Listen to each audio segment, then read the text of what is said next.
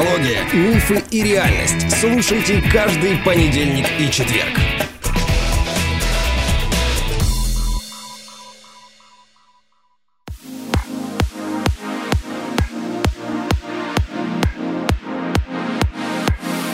Добрый день, дорогие друзья.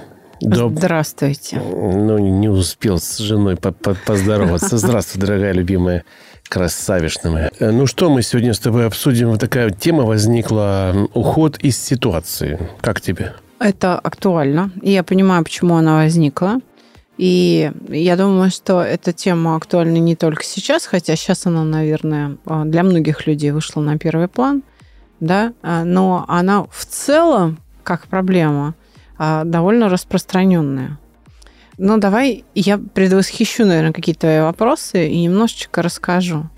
Здесь нам нужно а, вернуться к теории стресса Ганса Селье, который для нас выявил, для нас всех выявил, три типа реакции на стресс. Мы об этом неоднократно говорили. Ну, собственно, это можем проверить в интернете. Да? Бегство, нападение и оцепенение. Причем бегство – это такое общее понятие для великого множества разных способов э, вот, ухода из ситуации. Строго говоря, под э, словом бегство надо понимать не только бегство вот э, буквально, не только оно, но и другие какие-то виды поведения. И я предполагаю, что ты как бы хочешь именно это обсудить, да?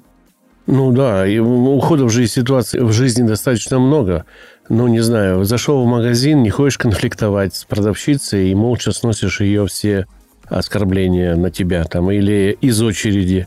Или вот сейчас актуально, да, как уйти из ситуации от мобилизации. Люди пытаются как-то придумать. Не, ну кто-то в буквальном смысле, да, Да, да, кто-то, бывает, бежит. кто-то думает над этим, как уйти из этой ситуации, как там, не знаю, что-то сделать. заболеть, Ну да. э, там, я не знаю. А Кто-то в качестве ухода из ситуации избирает уголовное наказание, чтобы попасть в тюрьму, чтобы не попасть на фронт, ну, и, и так далее. Ну, чтобы выжить, да, я так А, понимаю. Да, ну, да. Но дело в том, что это же способ, которым мы пользуемся не только в таких крайних э, ситуациях, да, то есть не только когда мы сталкиваемся непосредственно с опасностью для жизни. А, Мы можем в качестве опасности или это значение опасности придавать даже совершенно не опасным ситуациям. А, Давай еще раз немножечко я напомню нашим слушателям о теории стресса и а, скажу, что есть разные стратегии выхода из стресса. То есть сам по себе стресс, он нам не вреден, если он не переходит в фазу истощения. То есть у стресса есть фазы развития. Первая фаза – это тревога, то есть собственное напряжение. Когда в результате ориентировки в ситуации я понимаю, что я нахожусь в опасности. А следующая стадия, она называется сопротивление. То есть я начинаю как-то адаптироваться к этим условиям, принимая какие-то меры. И третья стадия – истощение. То есть смотри, на второй стадии, которая называется сопротивление, как раз и развертываются три типа реакции – бегство, нападение, оцепенение. То есть адаптация к условиям в фазе сопротивления, как бы это вот парадоксально не звучало, может выглядеть как бегство. Ну, допустим, если ты сталкиваешься со стихией какой-то, то, конечно, тебе лучше убежать. А, ну, не знаю, камнепад какой-то. Цунами. Да, то ты не можешь э, его встретить и с ним как бы столкнуться, да? Ну, договориться, С этим да, явлением. противостоять не- Да. невозможно. то тебе нужно ну, покинуть, так скажем, эту территорию. И, конечно, было бы куда. Если некуда бежать, то тогда возникает страх. Прям в тяжелой форме страх, потому что тебе некуда бежать. Есть, опять же, и это, и это. Есть адаптация. То есть, например, когда вы находитесь на пляже, и вы видите, что вода вдруг уходит в океан, то есть пляж оголяется, линия береговая стремительно уходит в сторону моря, значит, имеются явные признаки цунами. У вас не так много времени, чтобы дойти как можно дальше от кромки воды. Поэтому, если остров большой, можно уйти вглубь, то, конечно, бегом бегите. конечно, бегом бегите. Вы не можете сопротивляться цунами.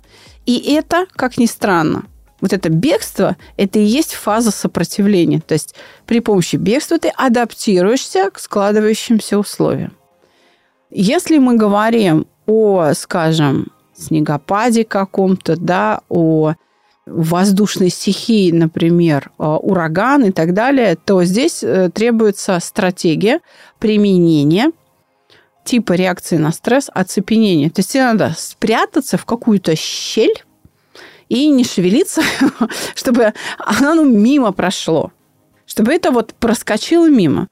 Когда мы находимся, опять же, в опасности, то э, если, допустим, мы имеем дело, там, не знаю, с маньяком, да, или там с разъяренным животным каким-то бешеным, то нам нужно, например, не знаю, там, залезть на дерево и замереть. То есть перестать двигаться, перестать дышать, чтобы нас не нашли. И это будет тоже адаптация. И это будет наш способ сопротивления стрессу. И эта стратегия тоже может быть очень успешной. Но мы не всегда, опять же, если некуда бежать и некуда спрятаться, то вот это замирание, оно тоже ни к чему не приводит. То есть и эта стратегия при определенных обстоятельствах, при большинстве, надо сказать, она не является выигрышной. То есть она тоже не дает выживания. Ну и сопротивление в буквальном смысле слова часто воспринимается а, под эгидой вот этого нападения, да, то есть они отождествляются фаза сопротивления стресса со способом защиты в виде нападения. Но нападение совершенно не означает агрессию. То есть совершенно не обязательно разрушать этот объект, который представляет собой опасность. Все-таки сопротивление стрессу, адаптация может заключаться в диалоге. То есть да, а, Селье назвал типом реакции нападения, но давай на это посмотрим шире. Слово нападение сейчас заменим словом взаимодействие. То есть выйди на контакт, подойди к этому источнику опасности. И что характерно, мы каждый день это делаем.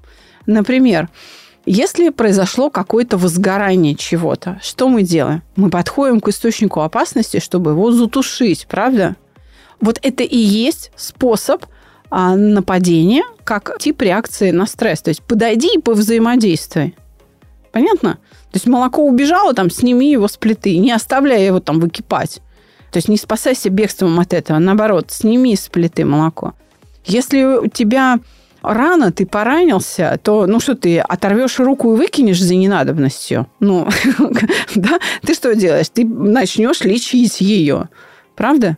То есть ты начнешь взаимодействовать с источником опасности раной на своей руке.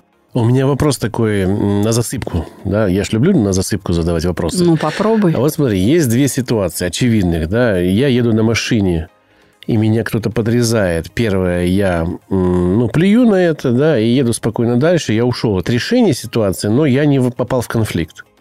Это такой способ реакции. Да, способ реакции. Да. Второй способ реакции – я, значит, с ним повздорил и пошел на конфликт, и мы там друг другу набили морды, и там уже, может, и увечья нанесли себе. Тоже как бы решение какого-то uh-huh. конфликта, да?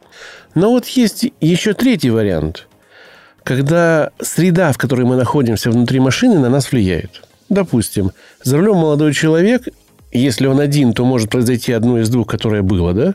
Он спокойно едет дальше или там идет на конфликт. А Третья ситуация, когда с ним сидит молодая девушка. Так. И он не хочет идти на конфликт, но понимает, что если он не пойдет на конфликт, то он упадет в глазах этой девушки. И он вынужден идти на конфликт, хотя обычно так не решает. Это уход из ситуации или это такое поведение, которое вот а, а, адаптируется под внешние какие-то условия, да, которые возникли не потому, у него другой характер. Он бы один решил это все по-другому, а вот с ней он вынужден решать совершенно противоположно. Уходом из ситуации здесь будет поведение, когда второй участник вот того, что ты описал, идет на конфликт, а парень говорит, ты знаешь, я не хочу ссориться, хорошо, я не прав, езжай там. Когда он сдает как бы позиции перед девушкой, если он прав. Если он прав и сдает позицию, то тогда это можно было бы назвать уходом из ситуации. Уходом из ситуации конфликта на дороге будет, знаешь, что вообще отказ садиться за руль. И именно поэтому очень многие выпускники автошкол, получая права и приобретая даже машины, они в конце концов ставят их на стоянку, на прикол или продают, потому что используют уход из ситуации как средство защиты от стресса на дороге. То есть они принимают решение не садиться за руль. И поэтому у них Да. не будет конфликтов, да? Да. Но ведь тогда конфликты перейдут в другую Нет. фазу. Это же, ну, если человек такой тревожный, то вместо конфликтов на дороге будут возникать конфликты в том же магазине, а, в доме, возле Вот, дома, вот, вот, в метро. вот, вот, вот. Это же не уход, это просто Это ну, уход из дорожной, дорожная ситуации. ситуация, да. Да. Характер-то это не Да, исправит. но это сигнал к тому, что такая черта личности или такая форма поведения уже усвоена, и она активно используется. И если это имеет место быть, то человеку, который так себя ведет, стоит, вообще говоря, насторожиться. А может ли он и другие жизненные затруднения решать? То есть если человек пасует таким способом перед трудностями, у него эти трудности начнут накапливаться. Потому что трудности – это хорошее средство для тренировки. Именно преодолевая трудности, мы развиваемся. Сейчас под развитием принято называть как раз обратное. Сейчас, если ты начинаешь медитировать, уходя в эти вот фантазии, так сказать, о лучшей жизни, то это вроде бы как развитие. Нет. Развитие в действительности – это преодоление сложностей, это скачок в неизвестное, это выход на поле боя. Ну, я имею в виду не буквально поле боя, а выход на взаимодействие с источником опасности. Смотри, как э, выглядит в быту уход из ситуации как тип психической защиты от стресса, да?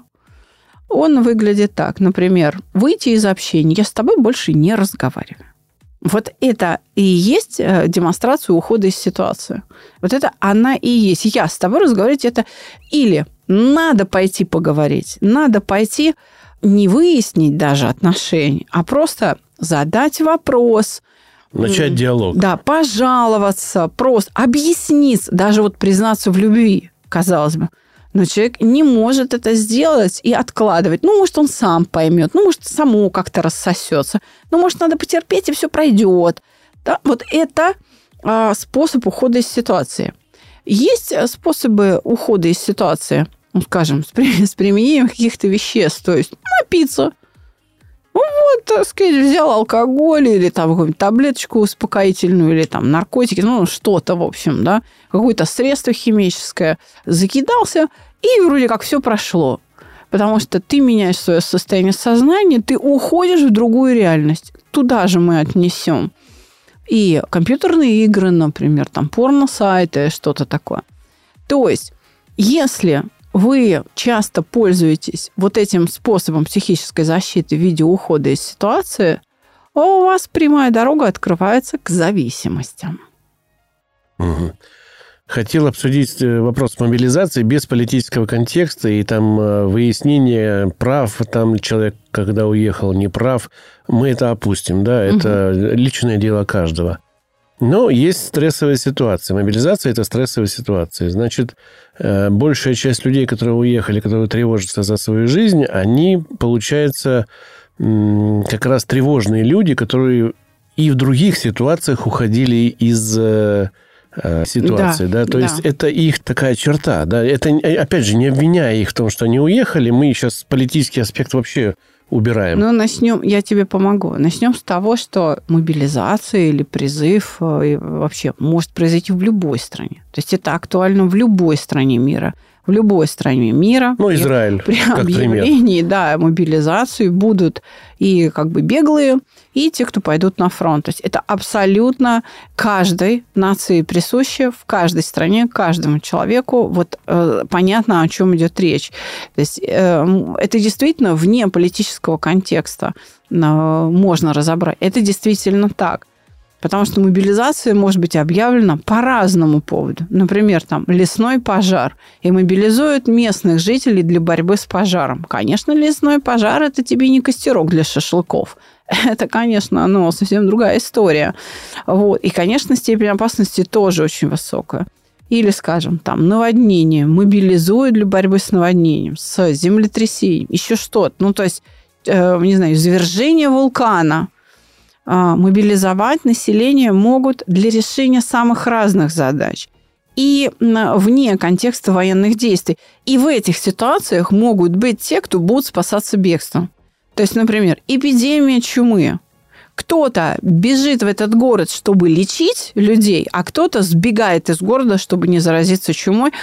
А, ну, вот, собственно, а, пример такой. Могу ли я тогда предположить, что если, допустим, у людей, которые испугались мобилизации или испугались за свою жизнь, не, не принимает это политическое решение, ну, неважно, все, что вызвало отторжение, да, и вот такой уход из ситуации у них был. Если это проработать, они спокойно вернутся и могут ну, дальше существовать беспроблемно. Конечно, это вообще очень важный жизненный опыт, очень важный жизненный навык сопротивляться стрессу через вот нападение, но по слову нападение, еще раз, я предполагаю взаимодействие. То есть иди на взаимодействие с источником опасности.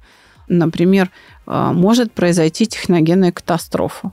Ну, она может произойти. Человечество во многих точках планеты вообще понастроило разных э, объектов промышленных, которые с какими-то опасными веществами взаимодействуют. Да, техногенная катастрофа. И кто-то бегом побежит, из этого места, да, а кто-то придет ликвидировать последствия. То есть Фукусима э, в результате цунами была повреждена в Японии атомная электростанция. Там есть радиация? Да. Но там были добровольцы, которые пришли ликвидировать последствия этой аварии. И э, кто добровольцами пришел на ликвидацию последствий Фукусимы? Основная часть э, добровольцев была кто? Жители вокруг, наверное. Нет. Нет? Пожилые люди, 70-80 лет, японцы. А, те, кто решил, что они пожили и могут отдать жизнь. Да, и они уже, то есть все равно жизнь как бы, она уже большая часть прожитая, и они говорят, ну, ничего страшного, что мы укоротим себе срок. Что помогает им идти вот в эту радиоактивную зону, вот э, на эту опасность? Что им помогает? Вообще осознание общественного блага. У них есть смысл – того, что они делают. То есть они говорят, мы можем тем самым принести благо окружающим. Понимаешь? А еще им помогает буддийская идея множества жизней. То есть для них эта жизнь не последняя. Они знают, ну просто вернемся пораньше на очередной круг. То есть для них смерть – это не конец, как, для, э, например, для христиан. Когда ты молодой, здесь возраст э, очень сильно на тебя влияет, да, тебе хочется пожить подольше. Конечно, когда ты уже пожил, и, наверное, э, да, самопожертвование, оно, ну, как бы не, не стоит э, таким краеугольным камнем, да, в твоем сознании, что, да, я могу пожертвовать, я уже многое знал, у меня уже есть, дети, внуки, и мне не страшно, в принципе, да, я готов умереть даже. А у молодого человека этого, ну, осознания нет. У, а, ну, опять у же, некоторых, не опять у всех. Опять же, смотря о каком возрасте молодом мы говорим. Подростки, школьники, они вообще бессмертные. Ну, то они... есть они, понимаешь, то есть их отвага, она такая... Потому что, а что я могу? Понимаешь, ему море по колено и горе по плечу. То есть она она основана на беспечности, на отсутствии вот этого опыта. Понимаешь? То есть бессмертных категорий как бы две. Но смотри, а вот здесь такая хитрая штука. Давай предположим, что вот эти молодые люди, да, они катаются за цеперами, да, они да. делают какие-то глупые вещи, где можно погибнуть и, ну, бахвалятся своим э, умением что-то делать. Но когда приходит возраст идти в армию, у них вдруг просыпается – нежелание и боязнь. Откуда это берется? Вот... Да ладно армия, бог с ней, забудь про армию. Когда надо, например, брать ответственность за судьбу любимой женщины, брать Ну, ее да. в жены, содержать как-то. Да подраться даже А, да, иногда. не могут. Когда надо принимать решение, в какой институт поступать, а, они приходят. И это касается не только мальчиков, это и девочек. То есть здесь не, это как бы не гендерная проблема. Приходят к родителям в слезах, там, мам, пап, скажите, какую профессию мне выбрать. То есть они не в состоянии э, сделать этот шаг. Если в начальной, даже в средней школе родители, допустим, могут помогать с уроками, то в институте уже тебе никто не поможет с домашним заданием.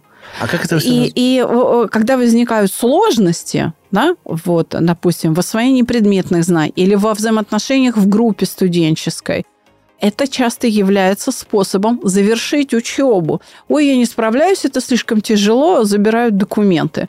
И не заканчивают высшее образование. Это и есть уход из ситуации. Когда нужно сделать следующий шаг, еще раз говорю, мужчины бросают своих женщин потому что они боятся ответственности. Или все хорошо, и, и уже и женился, и вдруг тебе жена объявляет, что она беременна, а ты вот типа к этому не готов. К этому, во-первых, нельзя быть готовым. Ну, то есть это всегда будет, э, ну, э, в некотором роде такой сюрприз, да, ну, по крайней мере, до первого ребенка, до первой беременности. И это тоже является причиной расставания. То есть, смотри, разводы часто являются проявлением вот этой стратегии. Уход из ситуации. Почему у нас в России количество разводов практически сравнялось с количеством заключенных браков? Именно потому, что это стратегия ведущая. Понимаешь, не хотят пристраиваться к друг другу, не способны адаптироваться, не способны взаимодействовать друг с другом и просто пытаются найти другого человека. А его нельзя найти. Почему? Да вы все такие. И статистика это подтверждает. То есть, получается, с одной стороны, это полная безответственность по отношению к себе, Да. и страх брать ответственность за э, какие-то решения, которые повлияют не только на тебя, но и на окружающий мир, да? Да. Или страх брать ответственность за решение, которое повлияет на твою дальнейшую жизнь, да? То есть в краткосрочном плане выходит, что не знаю, прокатиться дрифтом на большой скорости не боится человек, да, на машине какой-то крутой, у него там BMW, допустим, ему 20 лет, он дрифтует, и он не понимает, что он может слететь в кювет, там, перевернуться, погибнуть. Он, может, даже это понимает. Ну, не боится он этого, да? Да. Не- это не опасно. Мгм. Это его не коснется. Но поступить, выбрать профессию в институте, предложение сделать женщине, родить с ней ребенка и жить счастливо, для него это больше страх, чем дрифт на машине выходит. Это... Да, конечно. То есть не способны с этим А почему? взаимодействовать. Почему это такое? А, Скажем, если, допустим, а, человек, который дрифтует там, да, и там осознает эту опасность, может быть, даже, то есть он понимает это, да, осознанно к этому подходит, а он может быть э, не способен терпеть критику. И когда ему делают замечания его близкие друзья, он их вычеркивает из друзей. Это и есть уход из ситуации при помощи выхода из общения. В бан все телефонные номера там в черном списке. Я не хочу это слушать. Почему? Я не могу это слушать. То есть у меня нет сил на то, чтобы а, выслушивать критику. Проблема с девушками, например, мы что-то как-то на мужчинах со- сосредоточились, а проблема с девушками в том, что вот если он на двух ногах, если он при деньгах, то окей, хорошо. А девчонки выходят из брака, в том числе потому, что ну, не знаю, попал в аварию или там заболел, не, больной не нужен, я не, я не готова с этим справляться. То есть не могут взять ответственность на человека, который слабее. Ну, не только когда у него физическое, ну, какие-то увечья. Ну, а- неудачу какую-то потерпел. Да там, нет, не он знаю. просто работает, э, ну, грубо говоря, водителем поливальной машины, да, и, и не хочет, ну, вот его устраивает все, и женщина считает, ты не развиваешься, вот это тоже уход из ситуации, да, то есть не притирка какая-то, а как, как- это посчитать? Ну, да, ну просто э, если ее это не устраивает, она и замуж за поливальщика, да, не пойдет.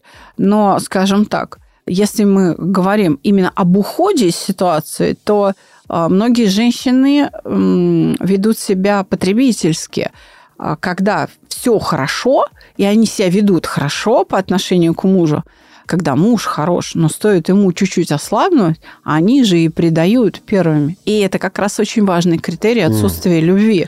Там пережил, не знаю, инсульт, и вот он парализованный, его парализовал.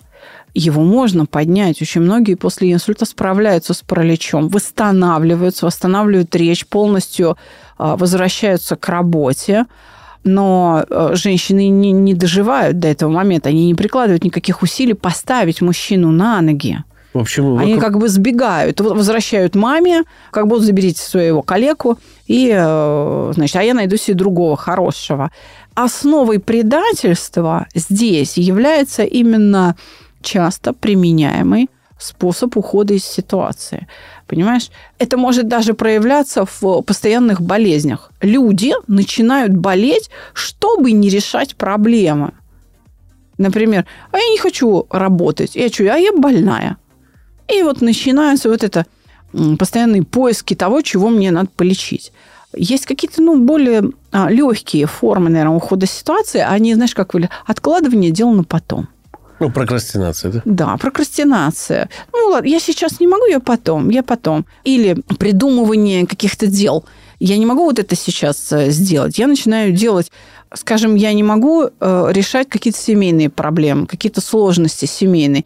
Мне очень, допустим, тяжело воспитывать детей, дети там, подростки, э, с ними стало сложнее взаимодействовать. Что родители делают? Вместо того, чтобы сосредоточиться на этой сложности, на воспитании ребенка, они его отдают психологу. Сейчас мы психологу заплатим, пусть он что-то с этим сделает, хотя это твой педагогический брак. Ты должен, наоборот, усилить воспитательные меры. А родители говорят, нет, я лучше буду больше работать, чтобы не видеть того, что происходит. Понимаешь? Уходит вот в эта работа, вторая, третья. Почему? А мне надо оплачивать психолога.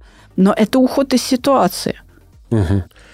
То есть мы с тобой разобрали, в принципе, что уходов из ситуации вокруг нас огромное количество. Да. Ну, то есть э, этому подвержены многие. Наверное, и мы с тобой где-то уходим из ситуации, да, в каких-то моментах э, фактически. Но это не становится нашей какой-то чертой характера.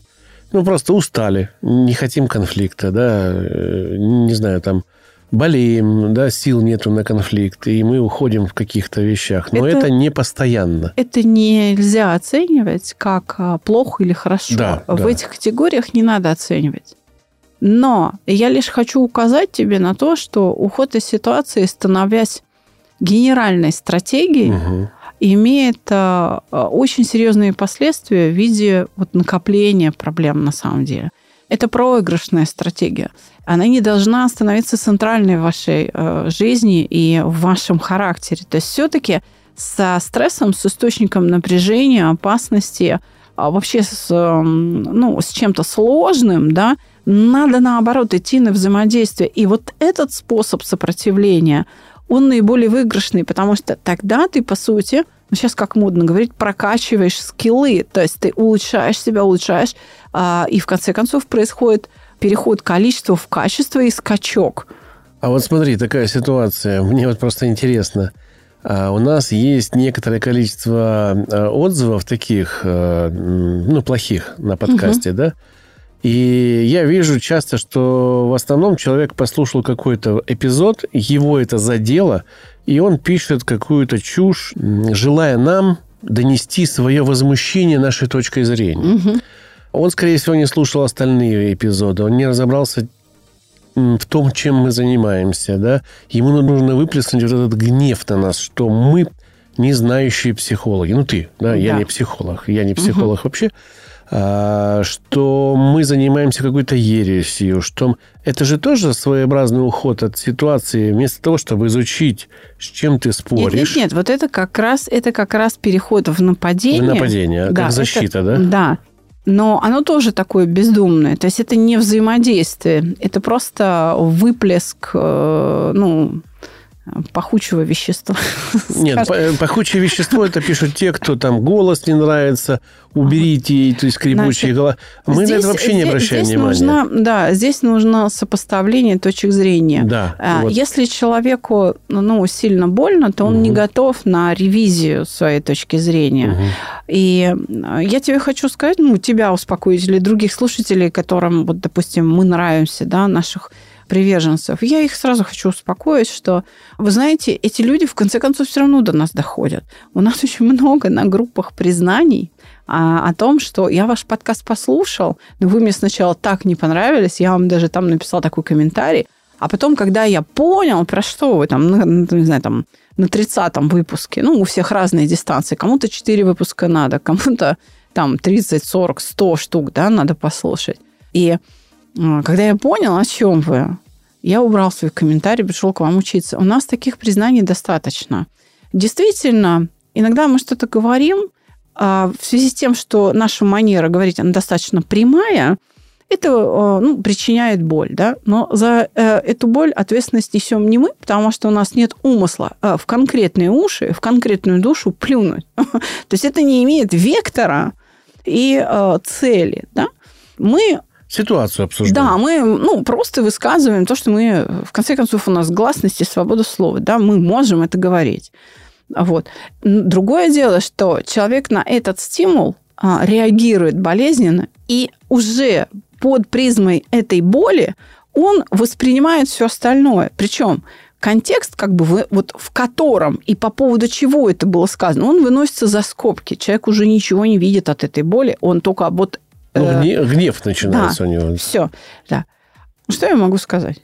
Ну, послушайте еще раз в другом состоянии. Не, я здесь да. не, не советую. Я просто хотел понять, почему людей так торкает, да, от, от того, что ты ну, говоришь. Ну, потому тогда. что люди беззащитны. Ты, ты попадаешь в какую-то очень болевую да, точку, да? Э, что, во что-то очень значимое. Причем, ну, еще раз говорю, у меня цели вот конкретному человеку там в душу плюнуть угу. нет.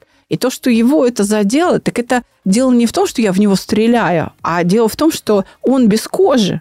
То есть его в какое место там не ткни, ему угу. все будет больно. Вот. Здесь нужно просто обрастать кожей. И это, кстати, в том числе есть способ взаимодействия со стрессом. Вот, я как раз хотела спросить, вот а что же есть, делать? Вот это и есть, да, выеденное взаимодействие. Ну, хорошо, попытайся понять. Смотри, люди используют уход из ситуации, например, как решение проблему на работе. То есть не могут а, решить какую-то проблему на работе, и они увольняются. А, скажем, считают, что начальник придирчивый. А представь себе, что вот ты возьмешь, да, он может быть не прав, да, он может действительно там бестолковый этот начальник, да, а представь себе, что ты возьмешь и начнешь все его замечания выполнять. Представляешь, какой-то рост квалификации и мастерства, если ты сможешь выполнить все его придирки и тем самым обезоружить его. Вот это и есть переход в нападение, вот это и есть адаптация при помощи сопротивления стрессу.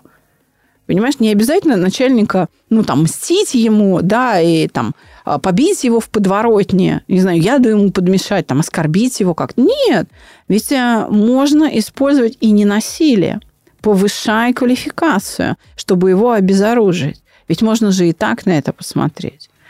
Хочу все-таки прийти к какому-то выводу в конце эпизода. Что делать людям, которые не замечают что угу. они уходят часто из э, ситуации. Как это обнаружить? Э, они не реагируют на внешние какие-то проявления обращения к ним, когда им говорят, что ты уходишь из ситуации прям напрямую, или говорят, что ты боишься, что ты трус. Они это не воспринимают как уход, они воспринимают это как оскорбление себя, да, часто. Первое, да, как выявить и принять это, есть ли способы и возможно ли это. А второе, если я выявил, что же делать, как, как с этим справиться, как, как не уходить или уходить меньше, как это ты говоришь очень часто, уместность угу. должна появиться, да, в этих, когда хотим идти на конфликт, когда это не стоит делать, э, не потому что боимся, а потому что нет времени, желания, сил, ну и просто не хочется, да. Есть ли ответы на эти вопросы? Ты знаешь, в осознании этого помогают как раз сами проблемы. Если как бы вы не а, слышите нас, то, что мы сейчас говорим, если вы не слышите окружающих, которые вам это говорят, вы просто в какой-то момент вынуждены будете эту проблему решать, потому что, напоминаю, не решая проблему, вы их тем самым накапливаете, и вы окажетесь в ситуации либо-либо. А дальше опять же, либо вы признаете это, то есть сама жизнь заставит обратить на это внимание и признать, что долго я еще буду бегать от этого, да? Больно будет. Будет больно, стыдно, страшно. И когда вы в этой ситуации окажетесь один на один с проблемой, которую никто не может помочь решить, потому что уже вы от всех друзей отказались, они уже все неправы, и вообще они вам никто не нужен. И, ну, как бы, да? То есть, когда вот вы один на один с кучей этих проблем, вы можете принять решение, все-таки начать их решать. Да? Но вы можете прийти в эту ситуацию уже в крайне истощенном от переживаний состоянии. И вот здесь есть опасность суицида. И это тоже уход из ситуации, это тоже способ ухода из ситуации. И я хочу сказать, что мы свободны, то есть вы свободны. Выживание, вообще говоря, не обязательно. Вы, вы можете и это избрать как способ, но вы должны просто об этом знать, что если вы выбираете генеральной линии, генеральной стратегией своего поведения уход из ситуации, то вот чем он может заканчиваться. Знание о последствиях очень помогает, вообще говоря, начать сопротивляться. Понимаете? Ну, вот сейчас конкретно от конкретной проблемы ты сбежал какой-то, то есть ушел от неприятного разговора, да? Но в целом, если это будет повторяться, то я уже сказала, к чему это может привести. Конечно, это ваше вообще право, то есть как, как вы там, да? Но, честно говоря, жить-то хочется, да, и жить хочется хорошо. Мы вообще все стремимся к выживанию. Мы так устроены. Господь Бог наделил нас этим стремлением. Так вот, чтобы не подрывать это стремление, надо а, перед собой поставить цель научиться справляться, то есть укреплять себя, обрастать мышцами, приобретать вот этот опыт успеха. Он а, очень важен. И это то, что доступно для вас. Но я уверена, что очень многие наши слушатели – а, сейчас себя в чем-то узнали и поняли, что да, это не очень выигрышная стратегия. То есть до очень многих людей слова доходят, когда им это говорят не в стрессовой ситуации, не обвиняя их, да, а тогда, когда они спокойны. Наш подкаст очень часто слушают люди, вот те, которые любят подумать, и в тот момент, когда у них есть вот эта возможность подумать, да, не примеряя это к себе – и поэтому наш подкаст часто доходит до сознания людей. Теперь по поводу способа. Ну, я вот в очередной раз сейчас вынуждена буду сказать, что этот способ – это целый набор инструментария, вот, именуемый саногенным мышлением. То есть вы лайфхака от меня делай вот так. Да, вот нажми на эту кнопку, и все. И ты перестанешь пользоваться уходом из ситуации. Такого лайфхака я вам не дам. Его не существует это определенный способ восприятия мира, и в первую очередь это философия взаимодействия с источником проблемы. Но вот знаешь, многие психологи, которые выступают на радио и телевидении, с тобой не согласятся. Опускай. Потому что они, потому что они всегда говорят, а вы знаете, надо вам просто не бояться. А вот вопрос, как не бояться, никто не закрывает. У меня совсем недавно появилась, ну, их у нас достаточно, да, ну, вот совсем недавно появилась девушка, которая говорит, я уже у Лобковского была там, в общем, несколько лет к нему ходила, а с учетом его ценника, она говорит, я уже два ленд-крузера туда отнесла, а она говорит, я перед ним сижу и говорю, вы знаете, а, Я даже с вами согласна, что все вот именно так, как вы говорите. Я даже не возражаю уже там, ну, много месяцев делать чего? То есть, понимаешь, она этот ответ там не услышала и, и пришла ко мне. И когда за стоимость, так сказать, руля от Land Cruiser в течение там, шести занятий мы с ней решили эту проблему, да, вот. Она сказала, ё-моё, пойти, что ли, забрать эти два Cruiser у, значит, у Лобковского. Ну, я ей предложила, говорю, да не переживайте, считайте, что это плата за обучение, зато вы теперь точно знаете, как не надо действовать. Но, понимаешь, еще раз, уход из ситуации – это природное, вообще говоря, образование. То есть, да, действительно, бегство нам а, природа-матушка дала для употребления в определенных обстоятельствах. но мы не всегда можем сбежать. То есть э, бегство не всегда возможно. А бегство может выглядеть как замалчивание чего-то. Человек, скажем, уходит из ситуации при помощи вранья. Да, это очень часто. Да, чтобы не решать проблему, лучше соврать. Чтобы не признаться, чтобы не терпеть, лучше соврать. Этого уже достаточно для того, чтобы ну, начались проблемы, чтобы они начали множиться. И я, я очень надеюсь, что многие наши слушатели, которые себя в чем-то узнали, ну вот когда я говорю, например, о вранье, задумаются об этом, посмотрят на это как на способ преодоления стресса в виде ухода из ситуации. Могу сказать о себе, что я вот точно был э, вруничкой и уходил и в молодости из ситуации именно враньем. Даже кличка у меня была такая отмазка. То есть я мог выкрутиться из любой ситуации. Но вот со временем э, это мне стало доставлять неудобства, потому что, во-первых, нужно помнить, что ты врал, кому врал, что ты говорил. Это процесс удержания информации для профессионального врунишки очень трудный. Вот реально, когда этого много. Поэтому я решил не врать, а потом еще в моей жизни появилась моя замечательная супруга, и я вообще перестал врать. Поэтому я и сейчас как? не вру. А легко, очень много. Ты говоришь, откуда у тебя берутся силы? Вот оттуда. У меня освободилось от того, что я не держу в памяти кучу информации. Да, сила в правде. Брат. Сила в правде, да, это хорошее изречение. Поэтому, друзья, ну, мы призываем вас все-таки обращаться к нам, если у вас есть какие-то проблемы. Потому что рассказать, как решить, ну, не можем мы. Это не получится. Это вот все равно, что рассказать вам, как работает э, швейная машинка. Мы, да, мы можем рассказывать, но шить вы не научитесь. Поэтому приходите к нам, курсов много, у Александра есть время, у Валерии есть время, приходите. И да, это реклама, нас обвиняют, кстати, что мы много рекламируемся. Но а для чего мы это делаем? Мы же проповедуем а, некое решение, которое вам может помочь. Конечно, мы рекламируем это решение.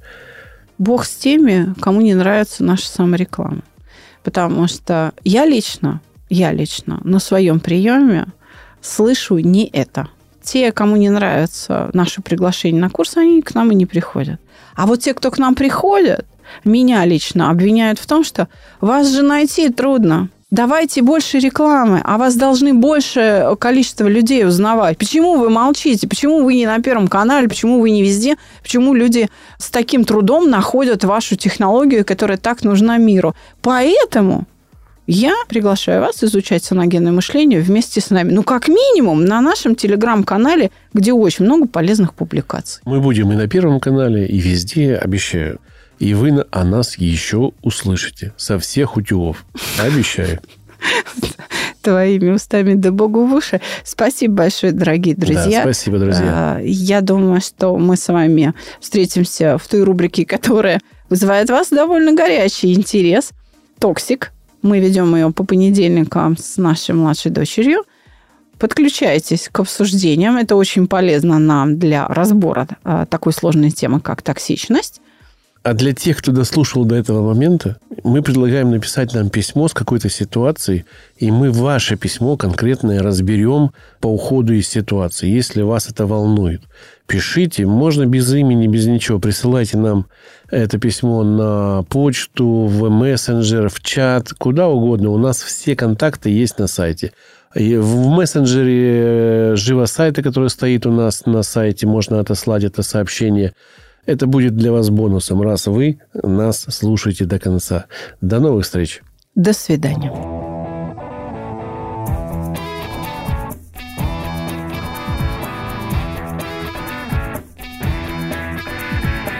Психология, мифы и реальность. Слушайте каждый понедельник и четверг.